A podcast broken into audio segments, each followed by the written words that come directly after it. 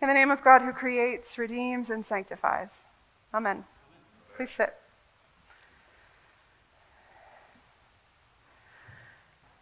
Last week, while we focused on the story of the Epiphany and the arrival of the kings, and then the dream that the kings had, and the fact that they were going home a different way because they had heard from God, much of the rest of the church celebrated the baptism of the Lord. And we get a little bit of a snapshot of that in the gospel this morning. But I want us to start today just by filling out that scene a little bit, filling out the the picture a little bit from the little bit that we have from John in the gospel. At this point, no one really knows who Jesus is. His ministry hasn't started yet.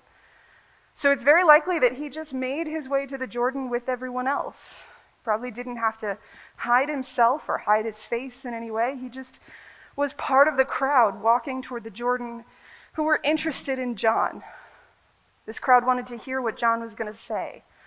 Some of them knew him already, they were probably disciples of his. Others, we know, were coming out from the city to hear John and to hear his message of repentance. And so Jesus is sort of one in the midst of this big crowd. No one probably knew who he was. And so when he appears before John in the river, ready to be baptized, I imagine that was quite a shock. And John says to him basically, I am not worthy to baptize you. It's you who should be baptizing me. And in their very brief exchange, Jesus urges him.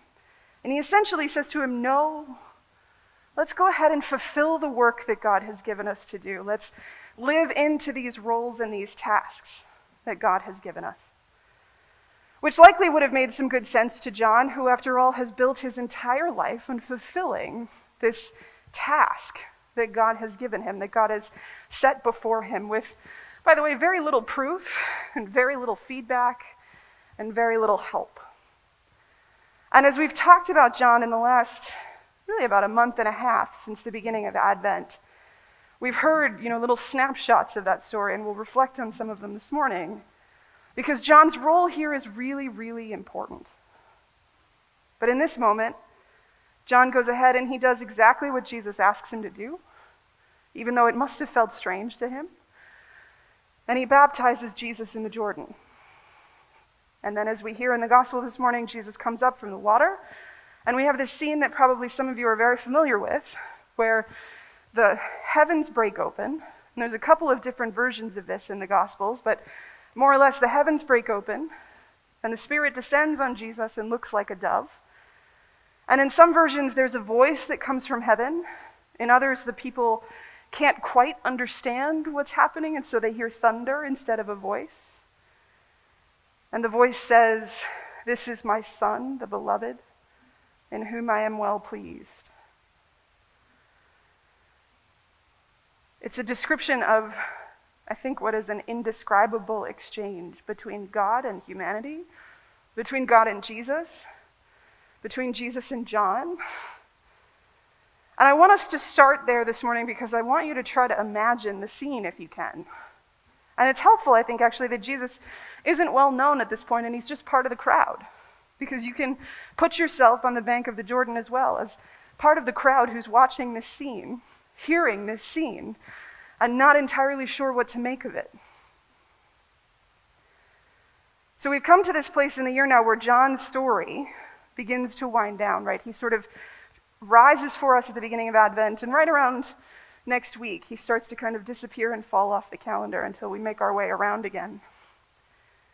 And as his ministry decreases, Jesus' ministry, his presence, his public persona begins to increase more and more over the next three years.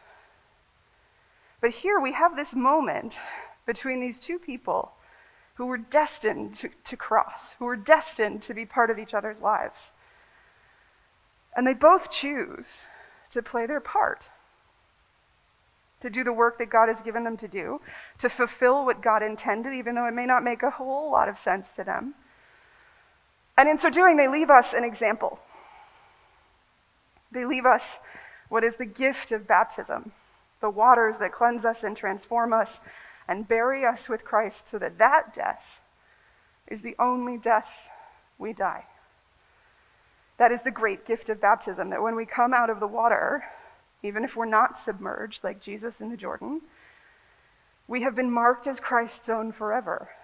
And in living with Him, and in particular in living with Him in community in the way that we do in the church, we experience death with Him, especially if you take seriously the journey in Lent and Holy Week each year. If you engage in that fully, we experience death with Him on purpose, so that when these bodies die, we believe and we know in our bones that we do not die an eternal death, which is no small thing at all. And there are many, many sermons in there, but that's not where we're going. What really caught my attention today as I prepared for our time together is a sentence that's pretty early on in the passage. And it doesn't really have anything to do with the baptism itself or the way that John must have felt or what it must have been like to baptize the Messiah, though that too is another place that I'd encourage you to stop and think and wonder what that was like for John. What caught my attention as I prepared for this sermon this morning was this sentence I myself did not know him, but I came baptizing with water for this reason that he might be revealed to Israel. So John the Baptist comes baptizing, creating this whole movement transforming the people of God, encouraging them to repent and live more faithfully, so that Jesus might be revealed to Israel. John is preparing the people, calling them to live differently, to change, to change their hearts and their minds, so that when Jesus comes, they might have eyes to see and ears to hear. John knows somehow deep in his bones. Maybe it's because he's had this rather unique life that we've reflected on for the last couple of weeks. Maybe it was a lot for him to process as he grew, as he began to understand, as he sort of woke up to the work that God had laid out for him. Maybe that's what gives him sort of this sense of knowing and compassion for the people around him, and understanding that the people need to be prepared before Jesus arrives. And there could be a lot of reasons for it. But this idea that the people need to be prepared, that they can't just be confronted with Jesus right away. It's almost as if Jesus would be too much of a shock, right? Which, on some level, I think is believable because actually, if we take him seriously, if we contend with what he says in Scripture, he should be freaking he should be frequently shocking to us too. So maybe it's that without some preparation, without some softening of hearts and opening of minds, maybe it's that they wouldn't be able to hear him or see him, or that they would brush him off as some kind of eccentric or crazy person, someone who was just interpreting the scripture but was off by himself and didn't really have much to say to them. Maybe for some people, to just be confronted with Jesus right away would just be too hard, given that he asks awfully hard things of us. Too hard to hear, too hard to take in, certainly too hard to be willing to make the change, to follow. And so I think what this one sentence is actually showing us is that John is sort of like the warm up act. And granted, he does that differently than any other human being could. John has a special place in the story. You remember a few weeks ago, Jesus acknowledges that himself. John does this in his own unique and special way. He has his own work to do. And he explains that a little bit today. He says he came to testify to the light, to bear witness to Jesus. But he has this incredibly special role and he seems to do exactly what he's been asked to do. Because of his ministry, because of his work, because of his life, and ultimately his sacrifice, many are able to see Jesus, to hear him, and to follow him. In large part because they were prepared. And he's able to do that, I think, in large part, because he seems to trust in this prophecy that has followed him his whole life. He seems to place his whole trust in the relationship that he has with God. And granted, the gospel makes it sound like it's a very back and forth conversation, which, if that makes you a little jealous, I'm right there with you. It sounds great. But he trusts in that voice. He trusts in the sense of God's presence with him, showing him where to go and telling him what to do. And we talked again about how fierce he was in the last couple of weeks, how wild and strange he was, that there was nothing that was going to throw him off his path. So once he had decided to fulfill that role, that was it. He was going to find a way, one way or another, to prepare the people for Jesus. And so now we come to this place where John begins to send his disciples to Jesus where John begins to tell the people that he has seen, that he has baptized the Lamb of God, that God is acting, that something new is happening, that the thing he was trying to prepare them for isn't just someday in the distance, it's right here, right now.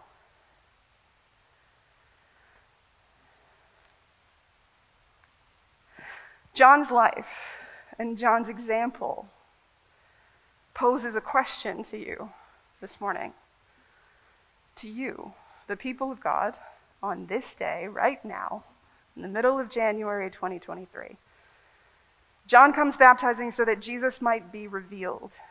He prepares the way by softening hearts and opening minds. This is his work, but it is also yours. And so the question today from the gospel is this What is it that you are doing so that Jesus might be revealed. And I'll say again, as I have in this, in this season where we talk about John before, that I'm not asking you to be John. No one can do that. John is John, and you are you. But each of us, by virtue of that baptism, and by virtue of the fact that our baptism makes us one, makes us part of one body, is the great equalizer in many, many ways. Each one of us then is called to do the same kind of work, preparing the people around us and the world around us to hear and see and come to know Jesus. Each one of us is called not just to live with these softened hearts and open minds, but to try and share that place, that place of generosity and kindness with the people around us. To prepare people so that they can hear and see and live in such a way that we reveal Jesus to the world around us. So I'll ask again what are you doing in your normal life, in your day at work, in your time with parents or children, in the grocery store, in the coffee shop? What is it that you are doing so that Jesus might be revealed? How are you in your words and actions telling people that you believe that God has acted. That you know Jesus, that you believe in love and faithfulness and compassion and kindness and transformation and new life. How are you living into the work that God is calling you to do? If you're sitting there thinking, I have no idea what that work is that I'm called to do, you're not alone. I'm sure there's quite a few people who feel that way, not just here in this space, but all over. And that's why we're here together. And if you need help with that, I would love to help you with that if you're willing. Because for each of us, there is work and a place at the table that is set up just for us. Or if you're sitting there and thinking, I actually feel like John at the beginning of that sentence, I'm not sure I know him as well as I should, or what he looks like, or where to find him. Again, I say to you, you are not alone. And there's no should here. None of us have seen him or touched him the way that the disciples have. And yet, we know him best in this place and in each other. In this community, in our worship, in the love that we share with each other, both in and beyond these walls. And I see him regularly in the way that we serve our community and in the little ways that we show up and offer each other and our neighbor that love and generosity and compassion and kindness that John, all those many years ago, was calling the people of Israel to repent and renew among themselves. The promise of the gospel always is that He is here. He is here right now among us. He is here right now in you and beside you and with you. And so the invitation, I think, this morning is for you to really latch on to the ways, the places where you've seen Him, the moments that you've had, the glimpses where you've known Him, and hold them tightly. And like John, let those little moments, those little glimpses, let them fuel you and fill you up. Don't just brush them off as a, a moment that happened a while ago and maybe you read it wrong and don't rationalize it, just hold it. And unlike John, who was ultimately very alone, I think, in this work, you don't have to do it alone. So don't. But travel this week asking yourself the question and wondering in your own life what it is that you are doing and saying that is preparing the world around you to know Him. What it is that you are contributing that will soften the hearts and open the minds of your neighbors. What work is it that you are fulfilling so that Jesus might be revealed in the world? Amen.